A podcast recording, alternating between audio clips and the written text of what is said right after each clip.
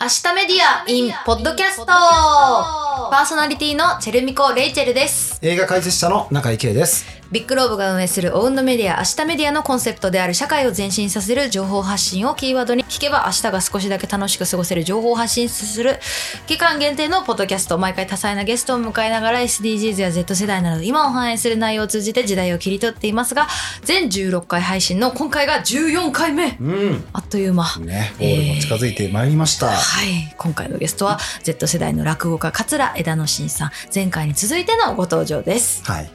もう印象的なことしかないよ、そうだ全ね部知らないんだもん知らないことだからね。そえ、ちなみにさ、うんここで聞いときたいんだけどさ、はいこれレイチェルと落語の接点は何になるうの、あなんかそう前回さらちょっとだけうん落語家さんとお話ししたことあるって言ったんですけども、うんあのすあのテレビの番組の企画でチェルミコの特番があって、でその時に、うんあのそれぞれがチャレンジをするっていう企画があって、うんああの私まみこちゃんっていつも2人でラップやってるんですけど、うん。うん。レイチェルは階段をする。おい、で、マミコが落語をするっていう、なるほど。そういう企画だったんですよ。うんで、あの、教えていただいて、はいはい結構つけてもらって、うんあの、マミコが、あの、うんジュゲームを、ちょジュゲームっとジュゲームアレンジしたやつうん。が、あの、を発表するっていうので、ほう。ちょっとあったえだけなんー。でですもけでど、も面白いね。面白いトライしたのできたのちゃんと。マミコすっごいうまいんですよ。え、ほんとみんなに見てほしい。マジであれ公開されてないのかな公開してほしいな気になる気になるあ。あそこだけでも公開してほしいな。でも10ゲーム10ゲーム五行のすり切れみたいな、まあラッもうプだからねあれラップだよねあれねノリ的にはねうんまあ、みたいなね、そうだからやっぱすごい上手でうんすごい面白かったんで、あはいはい落語って興味あるなって思ってはいたんですよ、うんうんうんうんだからちょっといろいろまた、うんいや気になるねそうで桂枝野さん他のね落語家さんちょっとごめんなさい聞きづらいところも、桂さんには、ん、桂枝野伸さんにははい聞けるなってなんかね感じ優たしさが優しいからね、なんでそう、うんまあ分からないことは素直に分からないと言いつつうん話を聞けたらなと思ってます。はいそれではこの後落語家の桂枝野伸さん登場です明日メディアインポッドキャスト今回もススタートです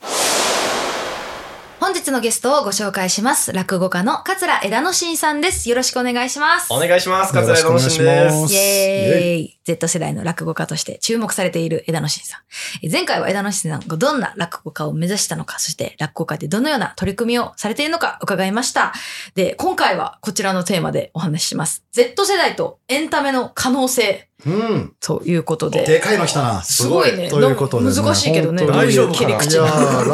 落落語という日本では昔から親しまれているエンタメを現代版にアレンジして世に出している枝野伸さん。うん落語に限らず音楽、映画など様々なエンターテインメントがあるわけですが、えー Z 世代から見たエンタメの可能性について伺っていきたいと思います。そうね。でも、エン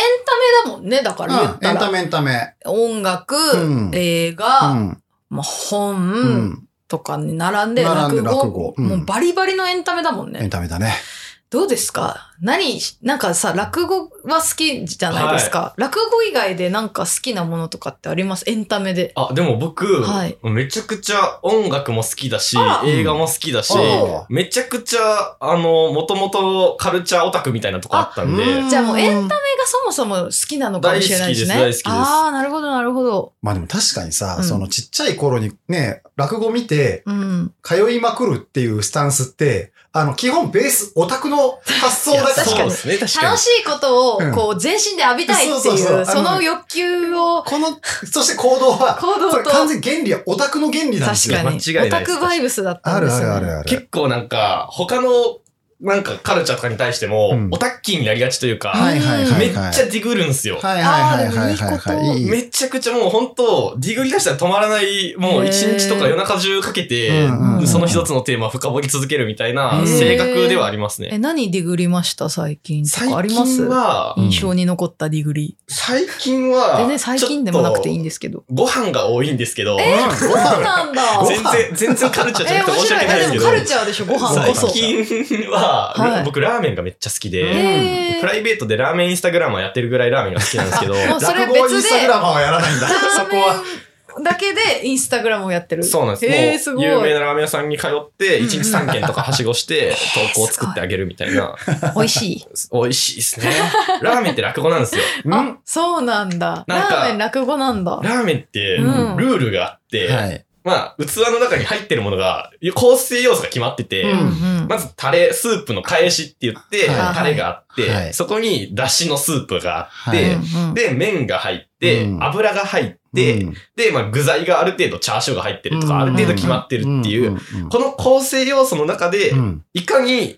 その基本を守りつつ個性を出すかみたいな。はいうんうんうんこれってすごい落語的だなと思うんですよいね。や、めちゃくちゃわかるな、その話。だから落語もやっぱり基礎というか、うやんっぱ基本の古典があって、そっから自分の個性っていうのを出していくんで、うんうんなんかすごい、なんか似たものを感じながら食べてますね。うんそんなこと考えながらラーメン食べてる人いないよ 他にでも頭おかしいですね、確かに。めっちゃいい楽しみ方だと思う、んそっかラーメン美味しかったラーメン美味しいん すよ。 やっぱり美味しい美味美味しさが大事ですよもう毎ね日食べちゃいますね。えー、毎日食べちゃうんあだえラーメン好きな子多いですか周りにまあ確かにラーメンはずっと人気といううんか、もう都内でも全然ラーメンブームみたいになってますから。あそそう、うみんなやっぱ好きなんだうななんですよえ。中井さん好きですか僕ですか、うんラーメン、僕め、まあ、ラーメンもすごい好きなんですけど、はいまあ、すごい友達一人、はいラーメンバカがいまして、あやっぱいるんだあの、僕、あの旅行が好きなんで、はいはいこ今だと国内転々としてるんですけど、うんそいつと一緒に行くと、必ず、どこの、何が美味しいお店、どこに行ってあーも、土地土地のラーメンラーメンを必ず、俺らは、必ず、いやいや、ここは魚選ばしいが、んさんでした魚が美味しくってって言ってんのに、いわーや、昼ご飯ちょっとラーメンの、こうこわーの店がいいんだよ、つって、ルートもそこのルートを経由していくみたいな、謎アクションになるってラーメンい屋うすさ。いません、完全に僕です、そんれ同じだよね。そういうことなんだよね。選そうばいうしいさんだったのそうそういうことなんですでよ。も確かに言われてみ、あんまり意識してなかったけど、うん私も、うんあの、地方ライブ行った時絶対ラーメいンや、行くか言も。ってんじゃん。行ってんな、そう行ってんなって思って別になんか、かかまととぶっちゃったけど、言行っってんな、おい。てるわ。何このちょっとお前らラーメン行ってんのかみたいな。ラーメン好きだわ。好きでしょあんま意識してなかったんですよ、でも。そうあ今、でも今言われるまで。あ、同じ結果 ことやってるわって結。果やっぱ地方に行って、こうラーメンを確かに、でもそ行のく土と地土いう。地のね、そうそうそう味があるしね。なあ、でもそうだね楽しいもんでね。も、あれですか、枝野新さんは、あの、地方巡業的なことっていうのは、お仕事としては結構あるんですか結構地方行きますまね。あそうだよおね。ー仕事としてもありますし、そういうイメージあるな結構プライベートでも旅行も結構、あ、そうなん旅行だ。も好きなんです実は現地に行っうんうて、んラーメン食べて。ラーメン食べて、まあ最近だとまあお酒飲めるようになったかあら、ーおおめ酒でとう飲ございめまますしありがとうございます本当に。なるほどね。あとご飯もそうですし、はで、それこそカルチャーとかうもん、やっぱりその土地のカルチャーに触れるっていうのはすごい好きでう、んうん海外とかに行った時とかもはい、はい僕、海外で映画館に絶対入るんですい。よ。まあ、なるほうんうんど。で、海外の映画館って現地の言葉わかんないから、はい。全然わかんないんですけどうん、わかんないですね。でも、その映画館内のカルチャーっていうものうが、んすごい面白くて、はいはいうん例えば、僕、ポーランド行った時にポーランドの映画見に、映画館行ったんですけど、はいまあ例えば、もう、会場というか、オープンするのが、うんもう予告編とかないから10分前とかじゃなくて2分前とかにアナウンスされはいて、おーで、ドカ入ッとっうて、んすぐ始まって、はいはいはいはい。えー結構、大きい、そのシアターで、でも30人ぐらいしか入ってなかったんですけど、うん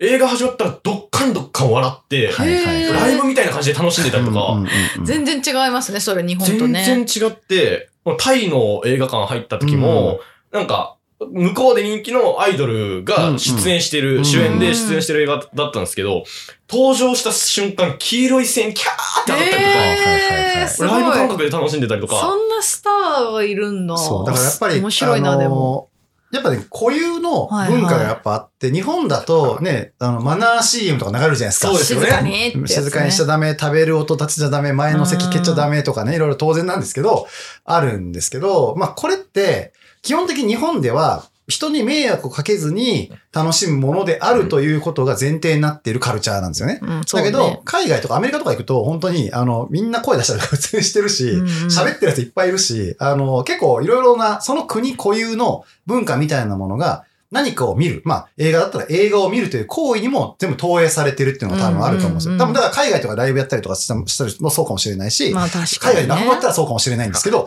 その国ならではの何かは必ず観客側から受け取るはずです。いや、ありますね、本当、うんでさっきなんそかっかあの、ジュゲムがラップっぽいって話されてたじゃないですか。はいはいはいはい。実は僕、フランスで落語やったことがあって、うんうんで、フランスで落語やった時、まさしくジュゲムをやったんですよ。おうで、フランスすごい面白かったのが、うんまあ、終わった後質問コーナーみたいなのがあって、うんで、いろいろ質問答えていったんですけど、それこそ、あなたはラップをできますかって言われて、へなんでーなんでって聞いたら、うん授業もラップだと思ったみたいな。あラップやってんのかと思ったんだ普通にそうな見んでなすよがらもう何の先入観もないからあなんか急にラップ始まったぞみたいな上級日本語ララッッププだ超すけみたいなことをへ思ってたみたいで、はいはいはい。で、他にもやっぱなんかウケるわ笑いの性質っていうんですかね、なんか。うん日本だったら、うんまあ、オチがあって、まあ、面白いことが起こって、うんそれに対して反応として笑いが返ってくるんですけど、うんフランスでやった時は本当に、面白いことが始まりそうな予兆で、クスクス笑い始めて、ーへーで、面白いことが起こるとそれが波になってドッカンと受けるんで、はいやっててすごいテンションが上がるっていうか気持ちいいはでいす。いねねやってる側もね上本が当に。る、上がるそうなんだよ空気来るを読でんだよっていうそうそう、来るぞ感じ来がるぞの、あれを笑ってやくっれるってていうやりながね。ら楽しいんだいやー、いいですね。エンタメだな、うん本当に落語、ねすごいなそうか、でもじゃあそうやっていろんなカルチャーをこう深掘りしながら、うんあのー、それがでも落語の方に反映されるってこともあるんですかあ、でも、多うん分、回り回って、全部あると思ってて、ん落語ってやっぱり、まあ、古典落語を師匠から習って、うんまあ、その通りやるんですけど、うん徐々にやっぱり自分の型というか、うん自分の演出に変わっていって、うん古典落語でも同じセリフでもやっぱりうん自分の面白いと思うその言い回しだったりとか、はい自分が面白いと思う声の高さとか、うん抑揚みたいになっていくので、うんそあーなのるほど自分が面白いと思うって感性は、うん今まで見てきたそのあらゆるカルチャーから、うん多分いいろいろ混ざって混ざって引き出されたものになってるんだろうなっていうのは、やってて思いますねうんうんうんなるほどね。あの、今、多分、そのね、えー新しい、こう、顧客じゃないんだけれども、はあの、お客さんを増やしていくってアクションを取ってる中で、この、Z 世代である枝野新さんから見た Z 世代って一体何なんだろうっていうのがすごい気になるんですね。あー彼らは自分一の世代体、とそうは、何者なんだっていうのをどう捉えてるんですかなんか、うん僕が思うのは、なんか、イケメン世代だなって思ってて、うんうんおうなんかイケメなんン、だイケメンっていうかそイケうメの、ンん。優等生が多い世代だなってすごあーそいうなんだ感じていて、うんなうんんはいはいはいはい。か、うん変な人が少ないっていうか、なんか変な失敗をしたりとか、あーなんるほかど変な道に進んだりとか、なんだろう、うんあんまりなんかその変なことしてる人が少ないとか、まあその、あーなるほどでも確かにそうかもなんか私も音楽活動やってて、うんうんファンの子がそれこうそ Z 世代の子、うんまあ、20代の前半の子とか、うんまあ、10代の子とか結構いるんですけど、うんみんなマジでめっちゃいい子であ、そうなんだ。もう本当に言うこと何でも聞くし、うんなんかもう本当に純粋に、うんなんかその自分が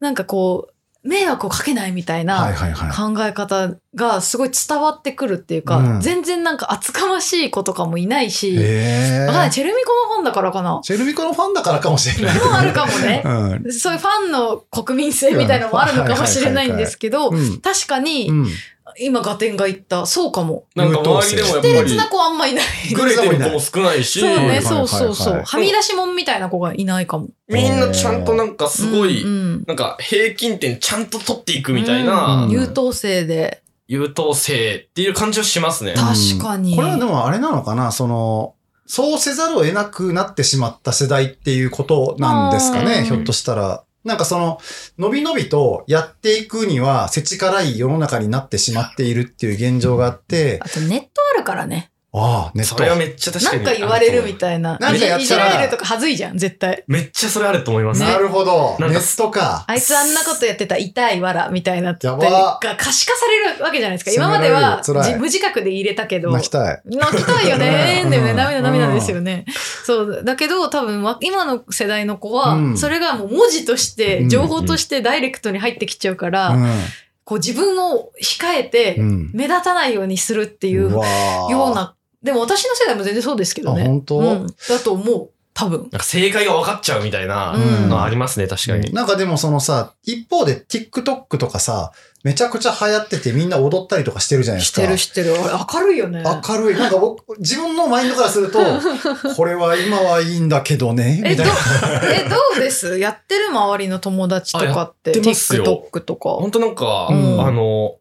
女の子とかでも、はい。あの、二人組とかで、うよく遊んでる子同士で、う何してんのって聞いたら撮 TikTok 撮っっててるるみみたたいいなな。。あ、そんなカジュアルいにや、撮るだんってさ、この間ね、宮下公園のさ、宮下パークの上、うん歩いてたんすよ。そしたらさ、恐ろしいぐらいのひ TikToker たちが、 自撮りをしまくって踊り続けてるっていバッうク。すごいですね。すごい。あそこがポイント、プレイスなんだ。撮ってなってますよいやもうなんかね、多分映えるんだと思う。背景とか、あいろいろいいんだと思うんだよね。出ててへでー、めちゃくちゃ踊ってて、な、何が起きてるんだ俺も踊った方がいいのかみたいな気持ちになりながら 歩いて SF だねそうそうそうっていう状態だったんだけど、だから、表現するということに対して、臆面なくいけるぜっていう気持ちもある一方で、そういうふうになんかこうあ、なんかいろいろ言われるんじゃないかっていうリスクもだ書かかられているっていあれう。か TikTok は基本の踊りがあって、うんそれをやってるだけだからってい確う、かにね免罪符じゃないですけこどれをやってこうやって指示が出てそれに対して踊ってる。踊ってるっていうう状態ですもんでねも自己表現オリきジるナルではないからね、うん基そ本れで的言うとには僕なんか TikTok って古典芸能と似てると似思っててるんるでねすよ。似てる似てるね確かにそうそうなんですよ。ねなんか、しやっぱり古典落語とかも一緒で、うんうんうん師匠がいてというか、はい正はい解が一つあって、それそのと手本を見て似てることが優れているみたいな感性ってう、ん。すごい、まあ一緒だなと思うし、うんで、なんかアジア独特のカルチャーなのかなとも思っていて、うんカラオケとかと一緒だと思うんですね、それも。うんなんかああそうか何か正解が一つあって、それを、うんまあ、真似自て分似なてりることにやがって優れみてるるみったていいうなの。それが、やっぱカラオケが流行ってるのもアジア圏内とかだったりです確し。かにねアジア圏内はカラオケ流行ってるようねん好きな人多いよなるほどね面まあ白でいもそういう意味で言うとね、ハマっていくのはちょっとすすんなりわかるのかもしれないなとも思うんですけれども、なんかこう、あと他に、こう、枝野新さん的に、こう、エンタメとして、あの、すごく興味があるなと思ってることなんかありますかエンタメですか、ん。最近、うんあのー、映画ちょいちょいはい。。うん見に行っていて、うんそれこそこの間偶然と想像、あ見あ、に行ってはいはい浜口竜介さんの。うんで、うん僕なんか、浜口竜介さん、めっちゃまあ昔からなんか好きで、うんうへんーあのーずっといろいろ過去作品もはいリアルタイムで見てたんで、あそうなんですねで。最終的になんか、あ、偶然と想像見てこれに行き着くんだ、みたいな、なんか、かほんとシンプルでう、ん会話劇で、うんみたいな、あ、ここなんだ、みたいなのが、なんかすごい腑に落ちたというか、うんうんうんうんうんなんかああいうなんか作品ってう、ん。すごいダイナミックうなん作品が映画とかやっぱり最近増えてる中で、うん映画館に行って、うんああいう会話劇を見るっていう体験は、うんなんかすごい僕にとって新鮮だったんですよね。そうですね。うん確かにわざわざ映画館に行くならばアクション対策みたいなそうね。考え方の人も多いかもそうね。 DX みたいになってきてる中で、火薬の量が多ければ多いほどいいみたいなな。る の方が売れるみた売れいな。るみたいなね、あの、こそとうかそうをか、あの、全然余談なんですけど、はい。あの、マイケル・ベイっていう映画監督がいまして、あーはいあの、いろんな映画撮ってるんですけど、うんマイケル・ベイの映画は、爆発の回数と、えっと、興行成績が比例してます。えーすごい。でもすご逆いになそこを比例させられるのがす すごごいいよね。よね。それだけ盛り上げることができてそるうってことそでうすもそう。んね。だから、トランスフォーマーとかさ、はいはいはい爆発めちゃめちゃあるんだけど、うん一爆番発の回数カウントしてる人がいてね、そこと公共成績を見比べてみると、変なやつそうそう、反ってんな、みたいな、まあ作家性だなと思いながら僕は見てたんですけど、じゃあマイケル・ベイは爆発を期待されているし、そうそうそうそ爆発が、うみの見せ方がやっぱうまいですようまね。いだっそうそうそうてインフレになっちゃうわけじゃう。ないですか。ずっそうとそう爆そう発してそたう。そら。うなのよ。飽きない爆発っていうね。飽きることないそ爆う発そをう。。息するように爆発しながらも飽きてこないっていうですね。すごいな提供させられるいやそういうことなんですけど、でも一方でね、そのそういう浜ね口竜介さんはね、そうですよ。浜口さんに何も爆発期待してないんで。誰もね、誰も爆破期待してないから、びっでくも、りしちゃうからねそうだね、急に爆破したな、みたいなことになっちゃうけど、はいまあでも確かに会話劇、ものすごいシンプルなお話なので、よくこれでこんだけの面白いものを作れるなうっんて、あれもだからすごく僕も可能性としては無限大だなと思うんで確すよかにね。ね、そういうのを見せられると、うんあまだまだできることってあるんだっていうふうに思わせられるかもね。そうだよね。なんかうん映画館でうん 4DX でテネット見てっていうのが、なんかそういうものがうん映画体験としてこれから先残っていくものなのかなと思ってたうん。自分がいたので、うんなんかいざルッシネマでうん偶然と想像を見るっていう体験をして、うんうんあ、これはこれですごい文化的でありだな、みたいいな。やーそうだよね。なんかその、そういう意味で言うとね、その落語っていうものも、ある種に、受け取り手の脳内に想像させるものだったりするじゃないですか。まさしくそうですねの行間を読ませるっていうことっていうのは、多分映画表現の、その、マイケル・ベイ的な、もの、とりあえず爆発したみたいなことではない、その、浜口さん的な、うんうんその、そこの行間にある何かを読み取っていって、そこにこう、自分の豊かさを得ていくみたいなものだと僕は思うんですけど、はい何かこう、その、なんていうかな、その落語表現っていうものがこれからのその若者たちにより受け入れられていく、何か手法であったりですとか、ポイントってどういうところにあるのかなっていうのを考えてます。やっぱり、まあ、今の世代落語見てないからこそ、うんまあ落語を聞いて、まあ、想像することさえできたら、うん。僕は、あの、古典落語とかって、まあ、300年、400年、同じ話がずっと続いてて、すごいですよね。それを聞いて、うん面白いと思うってことは、うん。 300年前と繋がってるってことなんで、うん。確かになんか300年前も現地で受けてたってことですよねそうなんですようんある種タイムスリップじゃないですけど、うん寄せ小屋に行って落語を見るって、うんそれで300年前と繋がることができるっていう体験は、うんこれから先も変わらずずっと、むしろその SNS とかインターネットで受け取れない価値なので、うんこれは絶対残っていくだろうなとは思ってますし、うんまあ逆に、その何かテクノロジーを使って、うん落語の可能性をみたいなところで、あの、いつも思うのは、うん落語ってなんでじゃあ、あの、すごいサブカルチャー的になっていってしまったのかっていうのを深掘っていくと、うん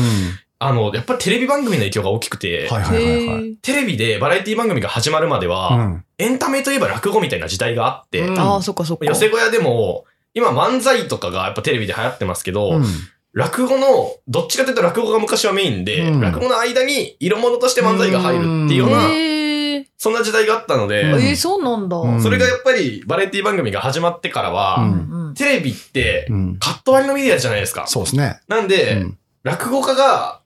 右向いて左向いて自分でカット割っちゃうと、テレビメディアだと地味に映っちゃうんですよそうね。ですよね。あーうんなんでそこが相性が悪いっていうので、うんどんどんどんどんまあ落語っていうものが相性が悪くてうん合わなくなっていって、うんで漫才は4分になったりとかネタ尺がどんどん短くなって、うんテレビサイズで生き残っていって、うんで M1 とかリブランディングされて今に残ってるっていうような、んそういう背景があるんで、うん逆に今、僕たちの世代って、テレビ離れとか言われてるじゃないですうか。ん他のメディアに移った時うに、んカット割りで見せないメディアならば、うんまた落語って、うんポテンシャルとしてはうん、確かに面白いものがあるので、うんなんか、そこでまた、何か、他の新しいメディアと、あのーに乗せて、うんうんあのー落語が、もっと親し日常的になんか親しまれる、エンタメになっていくんじゃないかなと思っていてう、んなるほどメね。ディアとの相性っていうのはめっちゃあると思いますね。確かにそういうなエんかンタメがうんどうやって浸透していくかとか残っていくかっていうのは、うんそういうことだったのか、うんメディアとのかけた時にうんどうなるかっていうそれは相性次第だったんですね。うですね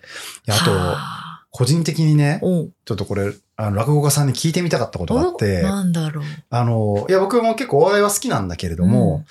あの、あれあるじゃないですか。えっと、滑らない話ってあるじゃないですか。はいうんで、僕、初期の頃のは好きなんですね。で、なんで初期の頃が好きだったのかなっていうと、今って結構人がたくさん出てるので、うんうんサイコロの目が、こう、かぶ結ら構ん。被らなくなってくるんですよ。で、そうすると、持ちネタがみんなそれぞれあるから、持ちネタの面白い話をして終わる、面白かったねって終わるってことになってるけど、うんうん初期の頃って人数少なかったんで何回も同じ人出るみたいなことがあって、うんそうするとネタがないから同じ話をするんですよね。ねえ、ほうそれ、私も同じこと思ってました。同じ話するの面白いですよね。そう。初期で、の。そうなの、そうなの。滑らないのそう。で、この同じ話をするってことにこそ、僕和芸の真髄あるんじゃないかなと思ってて、なるほど。それこそね、だんだんアレンジされていったりとか。そうそう、言い方変えて、変えちてょっみとたり場とをか変えて面白くしたり。で、これってひょっとしたら落語にも通ずる、だって同じ話やってるわけですよね。そうですね。もう落語はまさしく古典芸能で、はいまあ演目が決まってるんで、うん。もう同じ話をする前提で、うん落語のファンとかも、うん。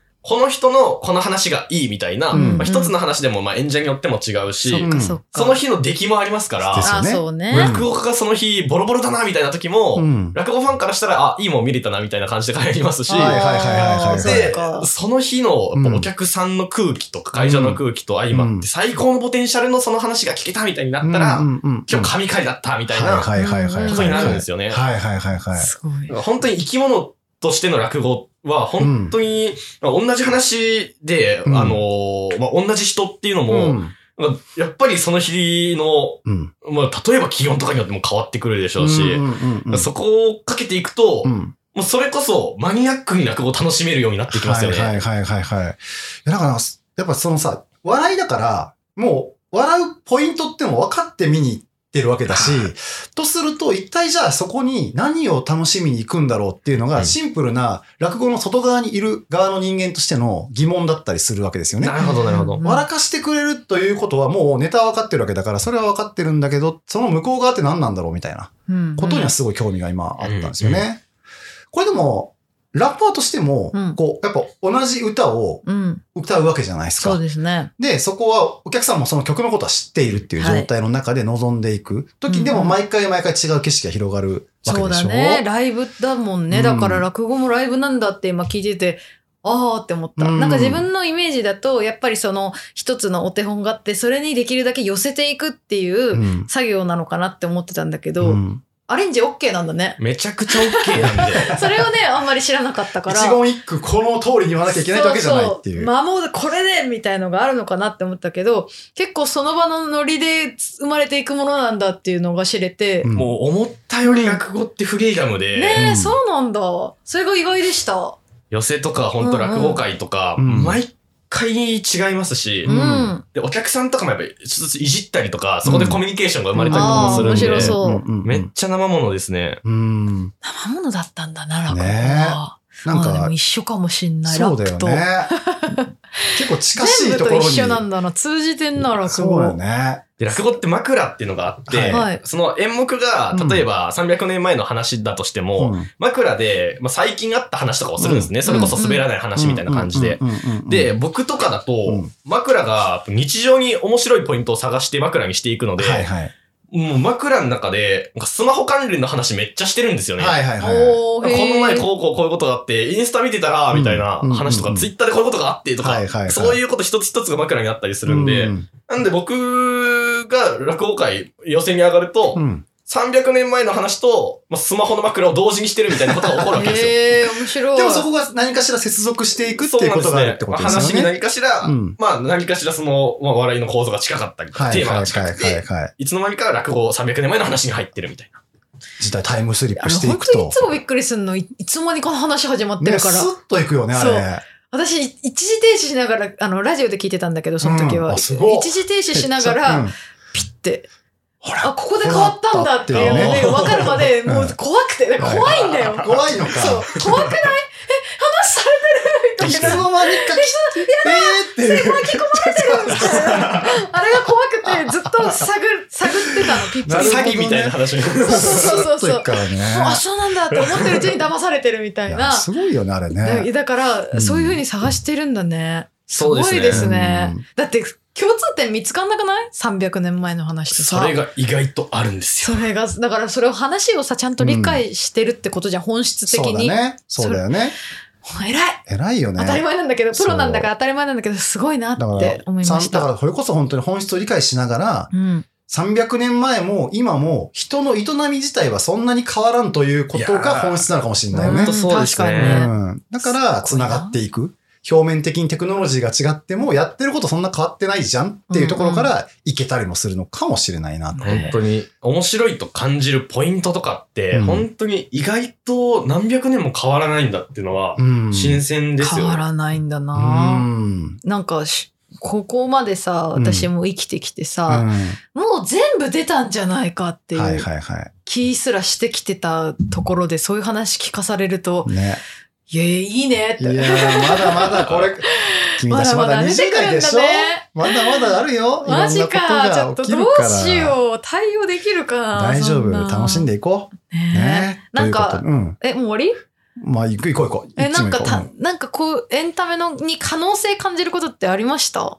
可能性はう、んうんな。んか、いろんな、なんか新しいテクノロジーが出てくるたびにうん、ビシバシ感じていて、あううん。へえ。例えそっば最か、近興味があるうのは、んうん。 AI の自動翻訳機能が発展しているっていうのがすごい興味があっうんて、うんうんうんで、まあ通信速度も速くなってるんうでん、ここがもっともっと精度が上がっていけば、うん例えば、うん今まで落語会を海外で公演するときに、うん字幕公演とかを、まあ、日本語で落語して字幕を出すっていう公演をやるとなったら、はいはい現地で、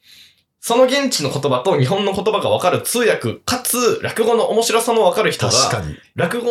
をちゃんと文法とかも直して、面白いタイミングで言った途端にスイッチングしないと、はいはいはい。リアルタイムで笑いを起こすって字幕公演が難しかったんですそよっ。かに。これが、もし AI が自動で字幕を出すことができたら、その言語で伝わらなかったエンタメの国境がなくなると思っていて、うんこれはすごい僕可能性感じることだなと思ってま確す。かもにしそうなったらめちゃくちゃ嬉しいですよもうね。いつでも広がりまくるもんね。どの国でもいけるし、確かにねそれこそ、私もライブやっててね、そうやって字幕とか、うんあとはもう音声になっちゃったりとかね。そうだよね。したらねね。世界中で広がるどもんんどね。んいける。無限ですよね。可能性あんな。可能性、もうさっきの数十秒前の不安感 から、一気に、あるわ。あるじゃん夢あるわ。生きていけるよ、これ。楽しみだな、生きる の。簡単に変わったぞ、これ。ということでね、本当まだまだいろいろ伺いたいんですけれども、はい。お時間来てしまいました。あん、嫌です。いや、